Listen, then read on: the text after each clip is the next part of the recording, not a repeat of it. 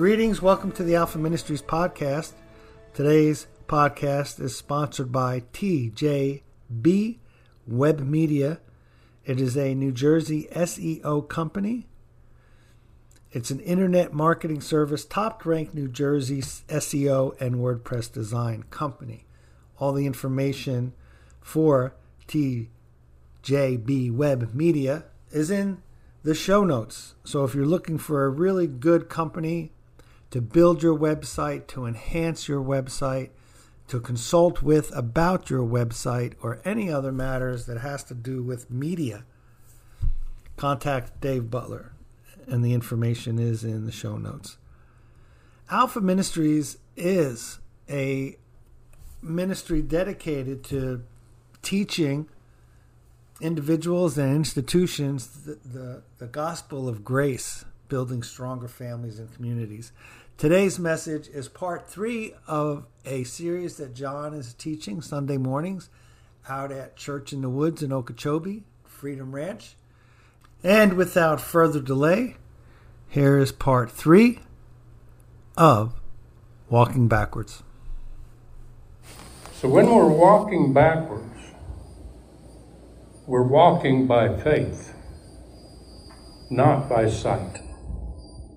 And this makes all the difference in the world and the lifestyle that we live. Now, the Bible's clear that there are two separate lifestyles for believers. There's a lifestyle of law and lies, deceptions, rules, that we know, we can see, and we are obligated to follow. But they're presenting now another lifestyle, a radically different lifestyle, one that is totally backwards to the lifestyle of law, and that's a lifestyle of grace and truth. Now, you've all heard me talk about that before. I've mentioned it time and time again in various contexts the difference between law and grace. But I want to rehearse that difference with you again this morning, just to give you a kind of a head start on our study here in terms of walking backwards. I want you to see what walking in grace is about and see particularly the contrast between the normal lifestyle, walking by sight, and the supernatural lifestyle of walking by faith. Now, of course, as I've already told you in the introduction and explained to you, you know, this, this idea of walking as presented in the scriptures is just simply another expression for our lifestyle. How do you live your everyday, normal, walking around life you can live it under the law, or you can live it under grace. And I want to make sure you understand, each one of you understand the radical difference between those two. So it's not confused, as we're going to talk about, with a, a different lifestyle of religion, a lifestyle of prolonged mercy. Uh, no, no, no. We're talking about a lifestyle of grace here. The scripture I want to use this morning, uh, for the contrast at least, and we'll, we'll bring some others in, but the contrasting scripture that I want to use is found in 2 Corinthians chapter 3. I want to read this to you. Breaking into the context here a little bit, in verse 5, Paul writes this. He says, Not that we are sufficient of ourselves to think anything as of ourselves but our sufficiency is God, is of God. Now there's the first contrast. Who's going to do it? When you're walking backwards, you're living your life lifestyle out. Who's going to live it? Is it going to be you in your own power and your own strength? Or is it going to be God working through you? And so he goes on with the contrast, and this one verse is, is amazing with that. He says, who, referring to God, verse 6, also hath made us. Now, when he says us, he's not just talking about himself. He's not just talking about the other apostles. He's not just talking about uh, those early Christians. He's talking about all believers. He's made us able ministers of the new covenant, not of the letter, but of the Spirit. For the letter kills, but the Spirit gives life. And I want you to see this contrast on several different levels. First of all, he says, We are able ministers.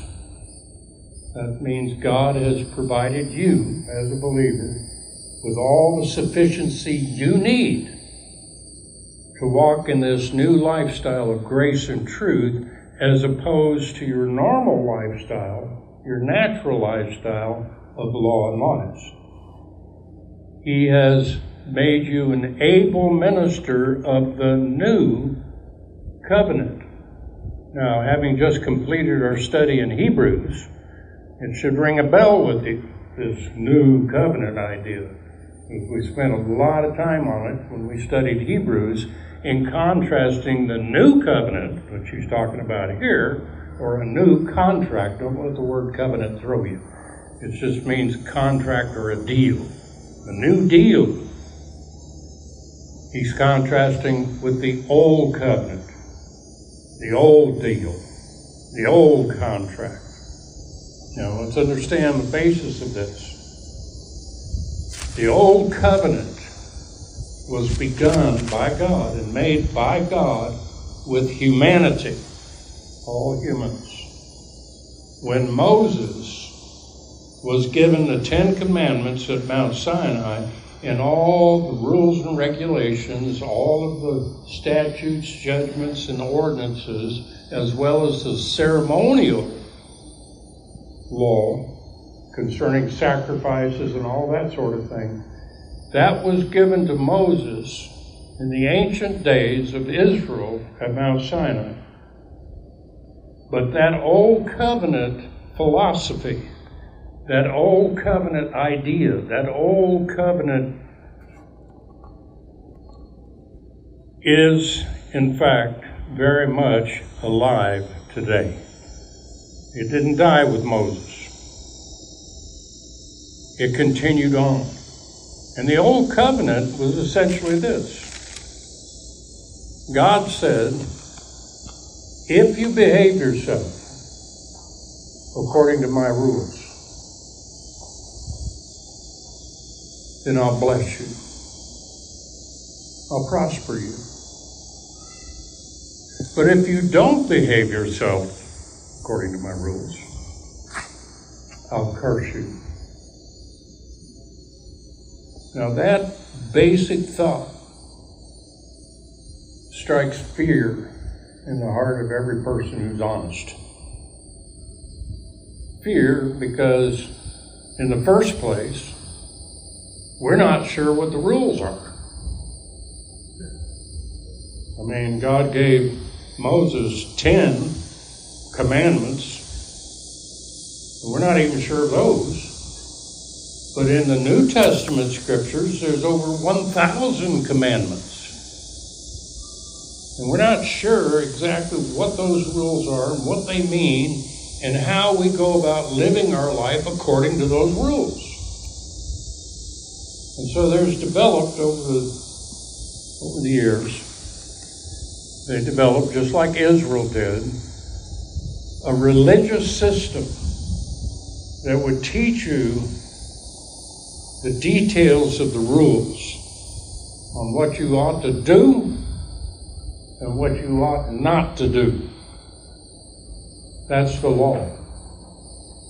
That's the old covenant. Now, be honest with me. Does that sound kind of familiar to you? Hmm?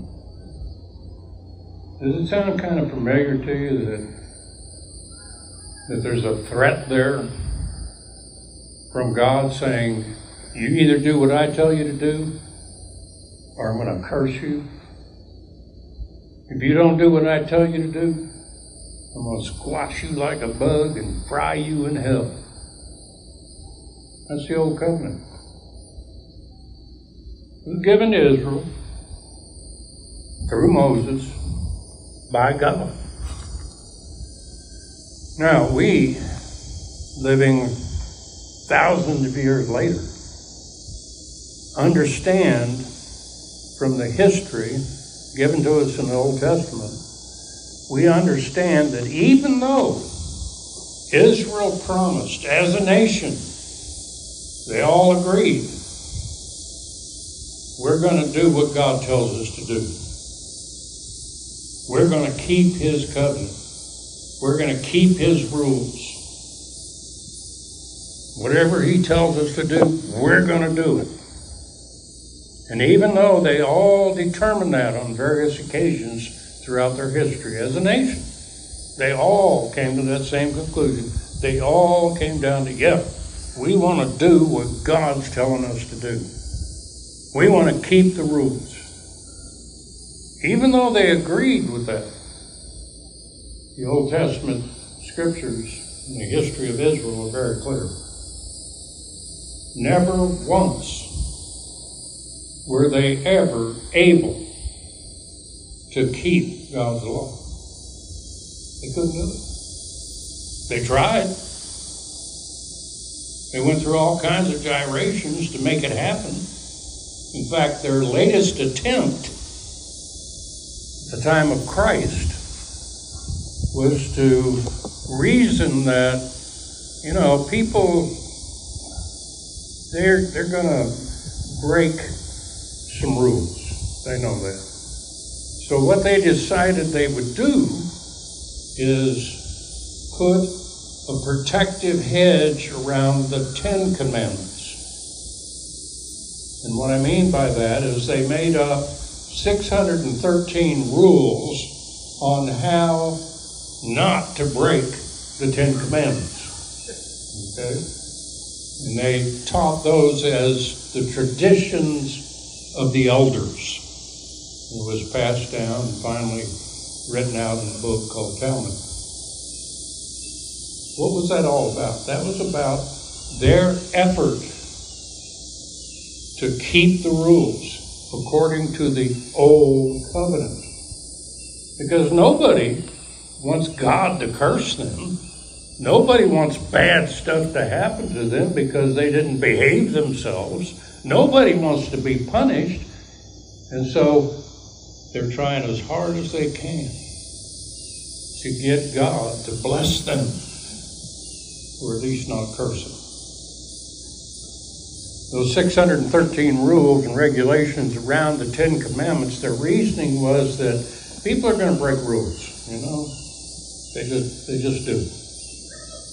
You make a rule, somebody's going to break it. And so, what we're going to do is we're going to make up all these rules around the Ten Commandments, and those are the rules they're going to break. They're not going to break the Ten Commandments. And what they didn't realize was by making up their rules around the Ten Commandments, they broke the Ten Commandments. They didn't realize it, but they were doing that. This was manifested directly when Jesus came on the scene. Here's the Son of God. And they rejected him. They weren't keeping the rules. They couldn't. So the old covenant was a contract of rules. You enter into a deal with God. You said, okay, God, I'm going to do what you tell me to do, and I'm not going to do what you tell me not to do, and then you bless me. And many, many people keep making that deal with God, even today. There are a lot of folks who make that kind of deal with God. In fact, we can catch it, you know, we can catch ourselves when something bad happens to why did this happen to me? I was keeping the rules. What's up with this? Here's the point I'm making. That's a lifestyle of rule keeping that is ineffective, unsatisfactory, and does not please God at all. So, in the course of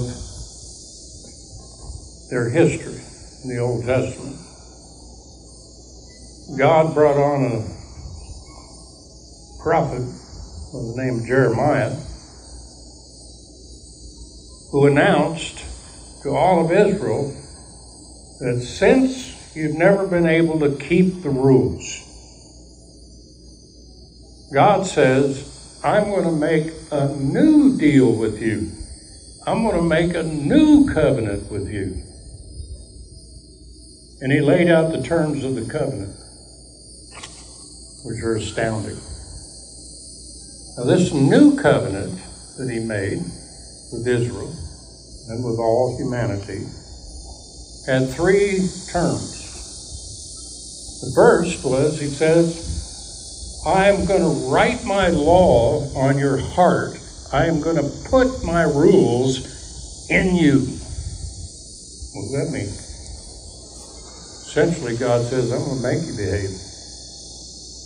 I'm going to give you the desire to behave. I'm going to make you want to do what I want you to do. The second is, you're not going to have need that somebody tell you about me, because I'm going to talk to you personally and directly. You're going to be my people. I'm going to be your God. And the third one, the most astounding thing about the new covenant is your sins and your iniquities.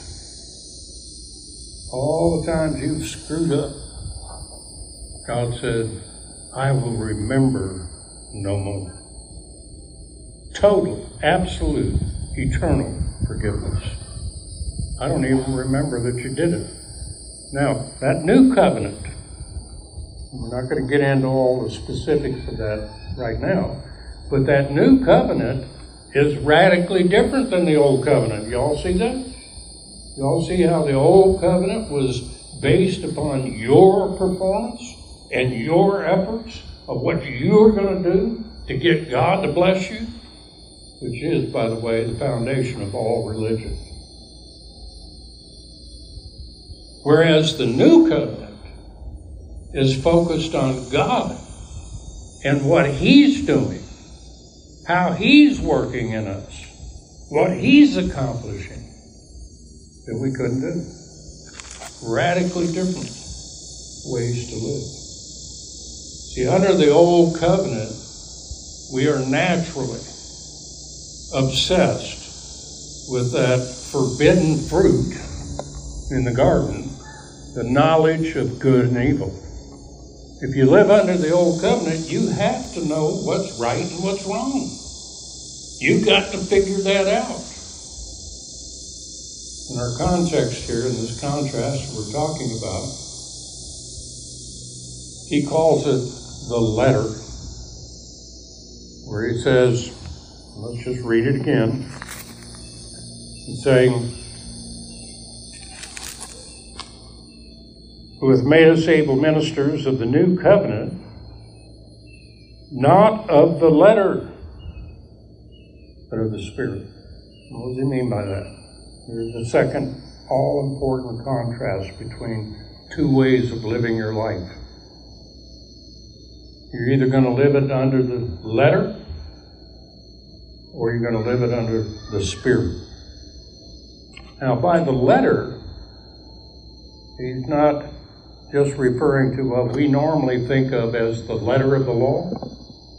The letter of the law meaning all the little details, all the little minor things concerning the rules. You know, it's kind of like the fine print in your contract you sign, okay, which nobody ever reads except lawyers. They're the ones who wrote it. But you got all these little fine points, all these little details. That's not what he means by the letter here. No, it's something radically different. It's not just the fine points or the details of the law. The letter of the law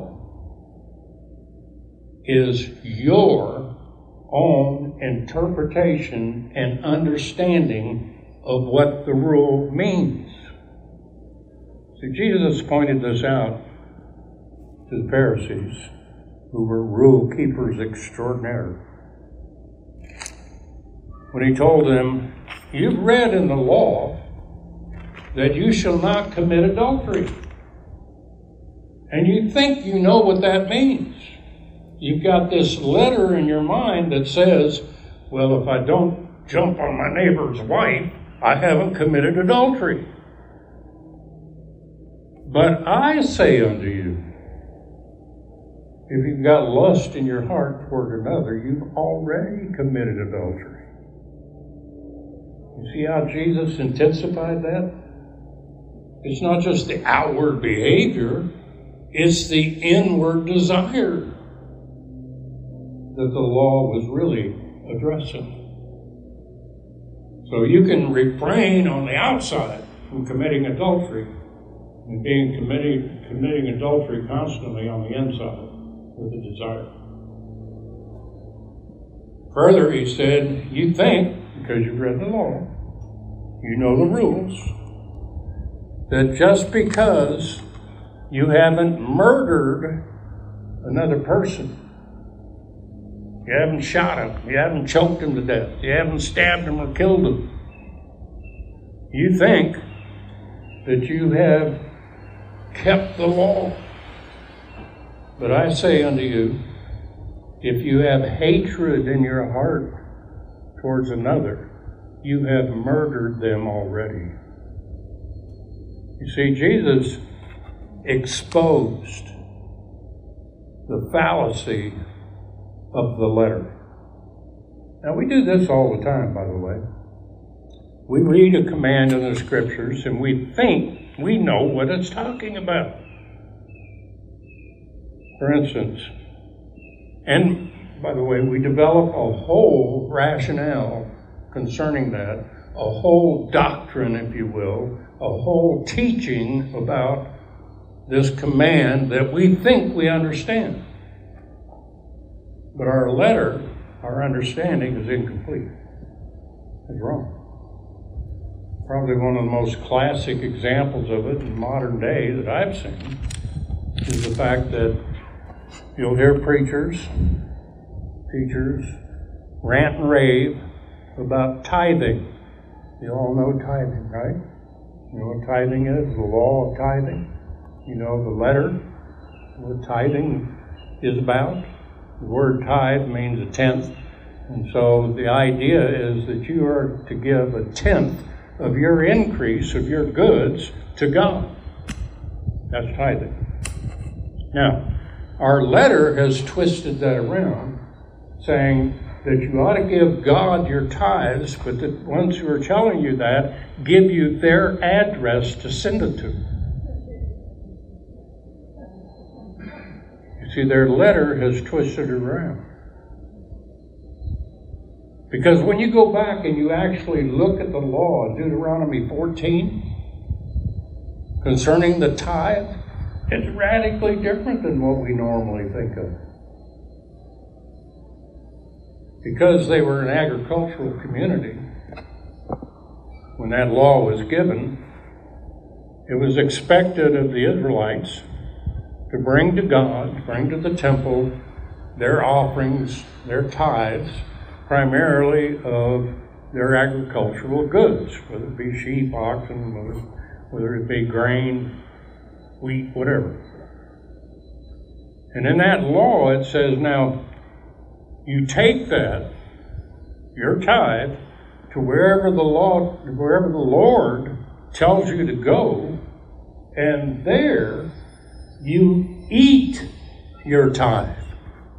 Eat your tithe? What? Yeah. You eat your tithe before the Lord. Like having a party. Now that's real confusing to us these days because our letter has so been twisted around, we don't have a clue of what it really means. And so he goes on to say, now, if your tithe is too big, that means you got too much grain, or you got too many animals, a tenth of your flock, there's too many animals for you to go somewhere. He says, go ahead and sell your tithe convert it into money. So you got money now.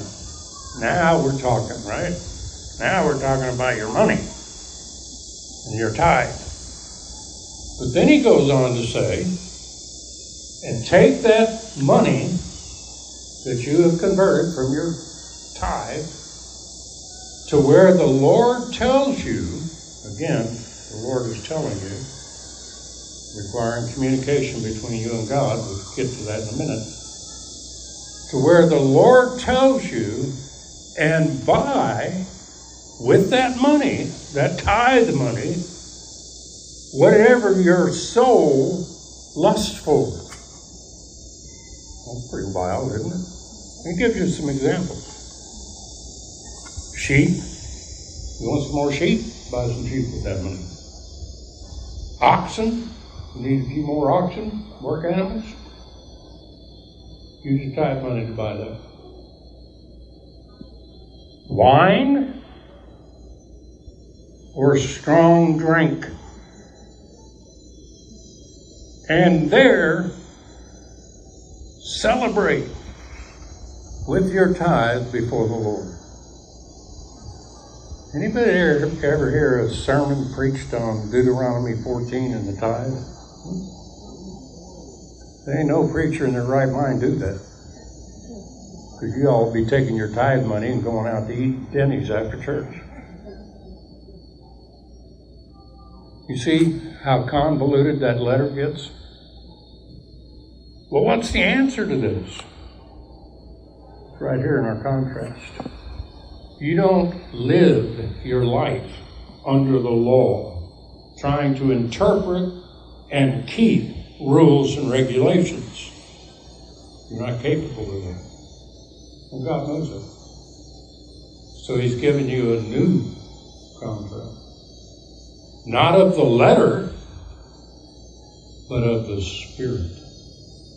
And this is probably the most fundamental, most basic point about walking backwards that I want to share with you. Walking backwards is not in your own energy, it's not in your own strength, it's not in your own wisdom. It's not in what you see and you perceive. No, no. Walking backwards is by faith in what the Spirit tells you personally to do. That's walking backwards. And there's a lot of folks that miss out on that totally. For a number of reasons, which we'll cover as we go along in our study.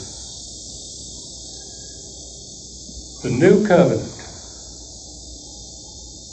is empowered by the Spirit. When God said those three promises, number one, I'll write my law on your heart and put it in your inward part, what was he talking about? He was talking about the Spirit of God Himself inside of you, telling you what you need to do when you need to do it, when you need to quit doing it, when you need to start doing something else. The Spirit telling you, God through His Spirit speaking to you directly, telling you how to live, where to go, what to do. That's radically different than trying to live your life according to a set of rules and regulations that somebody else has made up. See, instead of trusting your own ability to understand the rules and regulations and to live them, you trust the Spirit to direct you, guide you, lead you every moment of every day in your everyday life.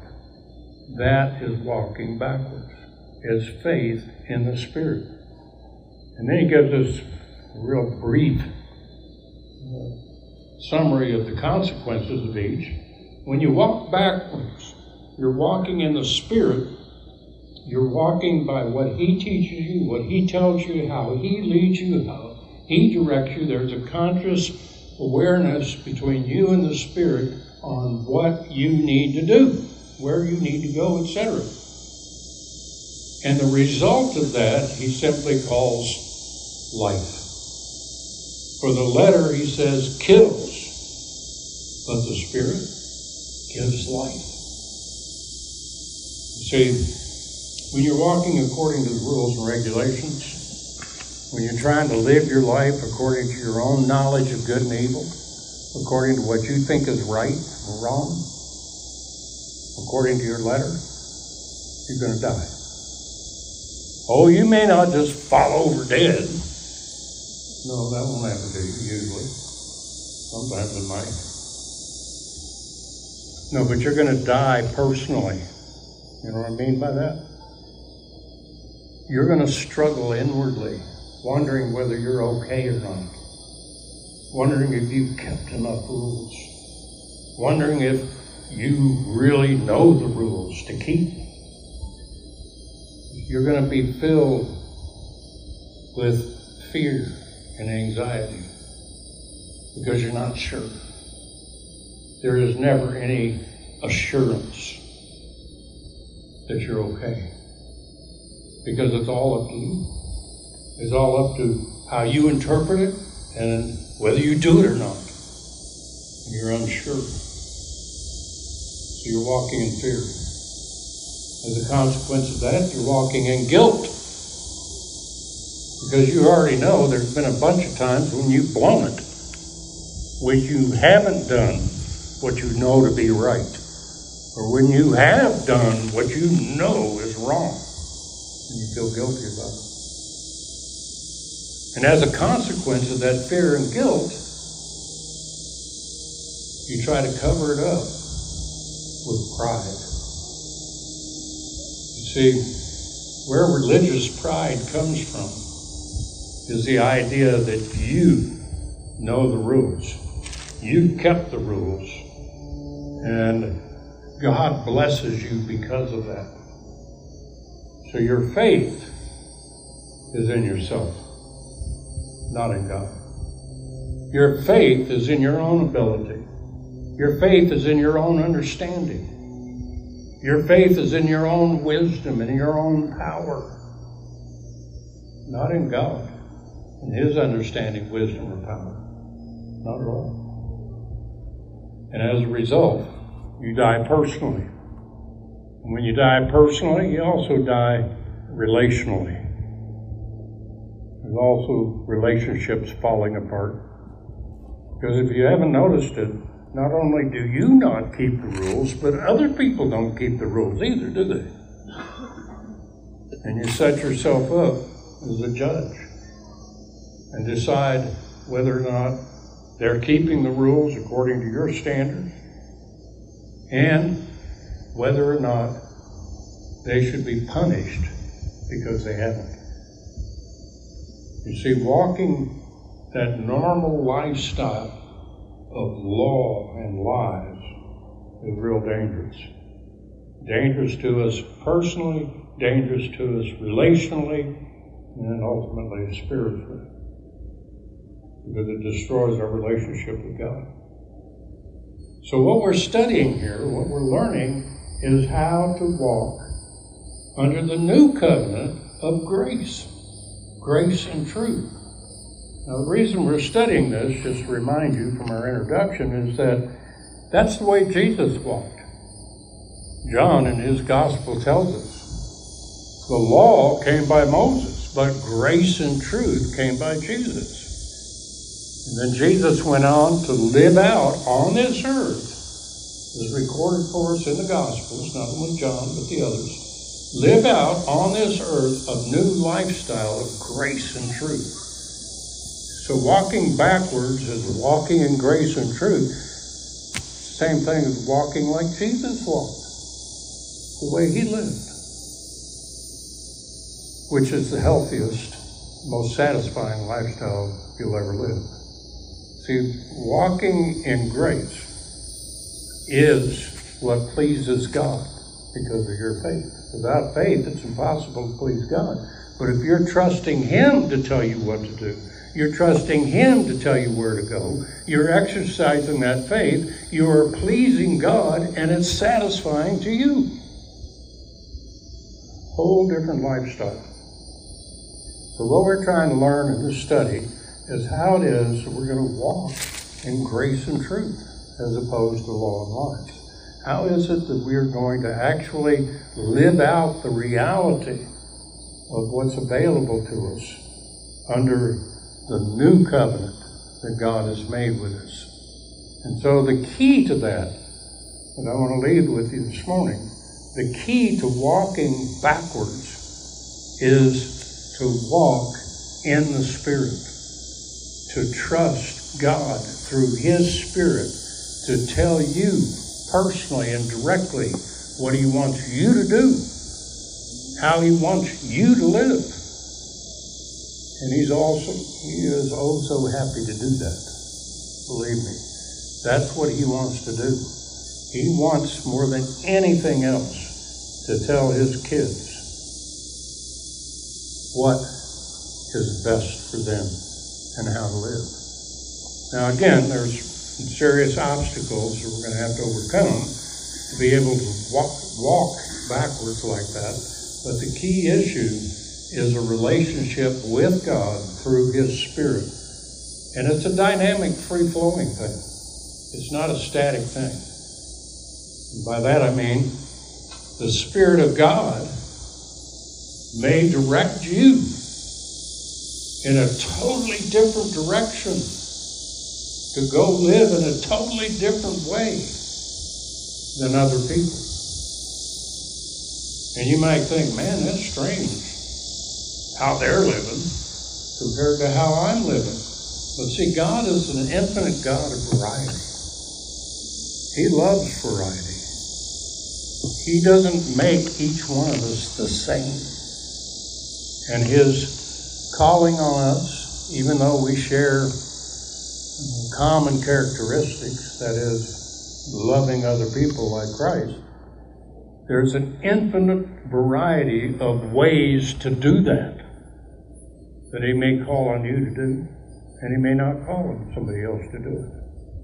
See, the beauty of the Spirit, walking in the Spirit, is it's up to God. It's not up to us. We don't have to make it up. We don't have to decide whether it's right or wrong. All we have to decide is whether God's telling us to do it or not. That's it. Now, He helps us with that in, in many, many ways, but I want you to look, before we get started in that, at the remaining verses of this chapter. He gives us the example of Moses again. And he shows us this example for a specific reason. Later in the chapter, he said, Now this is how we're walking. We're walking in grace. We're walking in openness and honestness, honesty. We're walking in grace. And then he contrasts that to what Moses did when he came off the mountain with the law. See, when Moses came down off that mountain, his face was radiating white light. It would be like trying to look into the sun to look at Moses. It was so bright that the people cried out to him and said, Moses, cover your face up so we can talk to you. And so Moses did. He accommodated him. He put a veil over his face, which was shining. But Moses noticed something when that, that veil was on his face. He noticed something when his face was shining. He noticed that for the first time since he led the children of Israel out of bondage of Egypt, for the first time he had their respect. They weren't trying to kill him anymore. They were actually listening to what he had to say. So he liked that. I've often thought about that. Can you imagine old Moses coming, coming off the mountain, his face shining like that?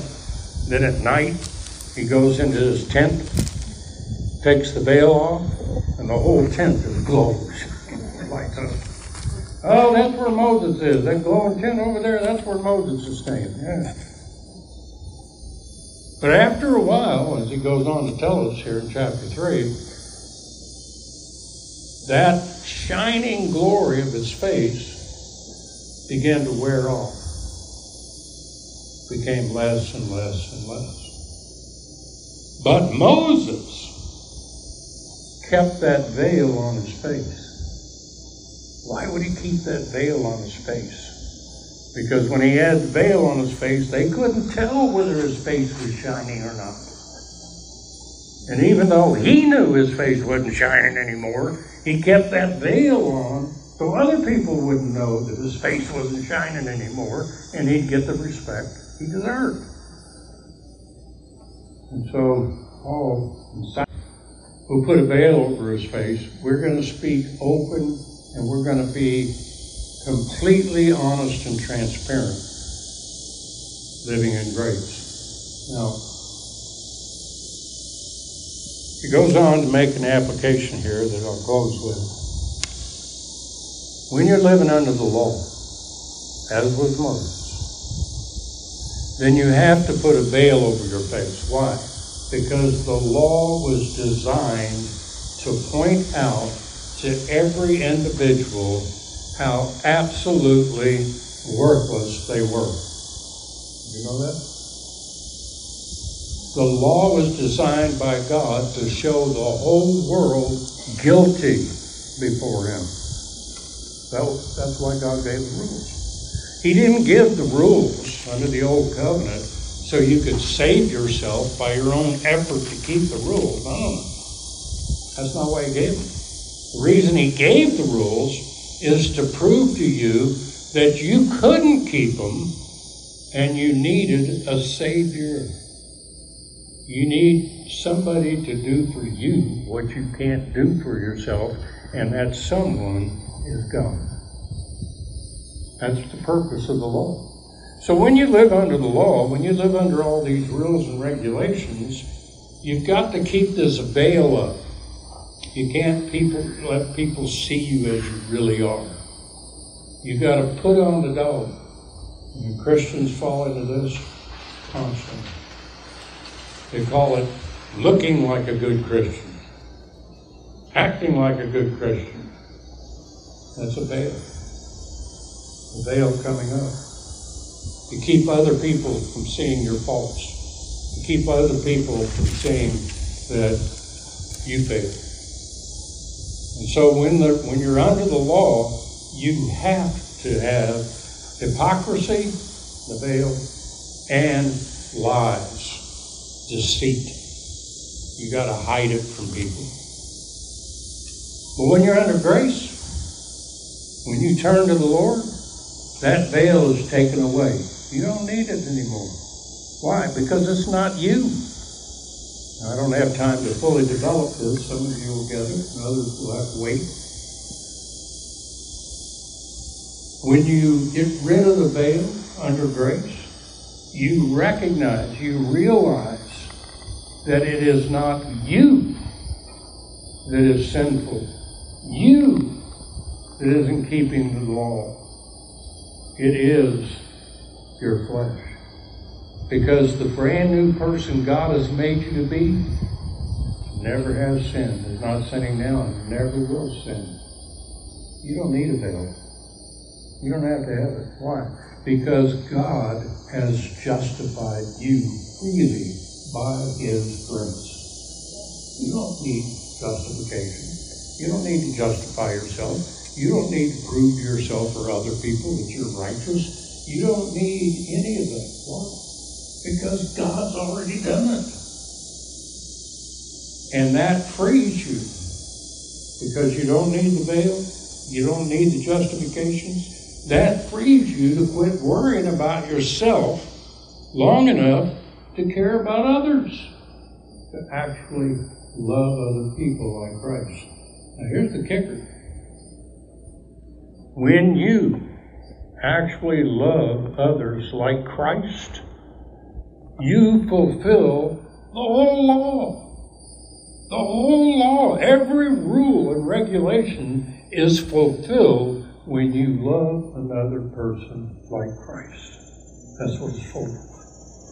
So, this lifestyle we're talking about, even though it is totally backwards to our normal lifestyle, is a lifestyle of grace and truth that gives you freedom and compassion. And that's a lifestyle that is going to be contingent upon what God is doing in you and through you by His Spirit. That's what grace really means. It means how God supernaturally works in you and through you to accomplish His purpose in your life. So, this new lifestyle we're studying, this lifestyle of grace and truth, even though it's backwards to our normal way of thinking, our normal way of behaving, even though it's totally backwards, is a lifestyle that is pleasing to God and totally satisfying to you. Thank you again for listening. If you want more access to Alpha Ministries teaching, you can like us on Facebook, subscribe to our YouTube channel, and visit our website. All times and dates for services and other events are on our website listed in the show notes.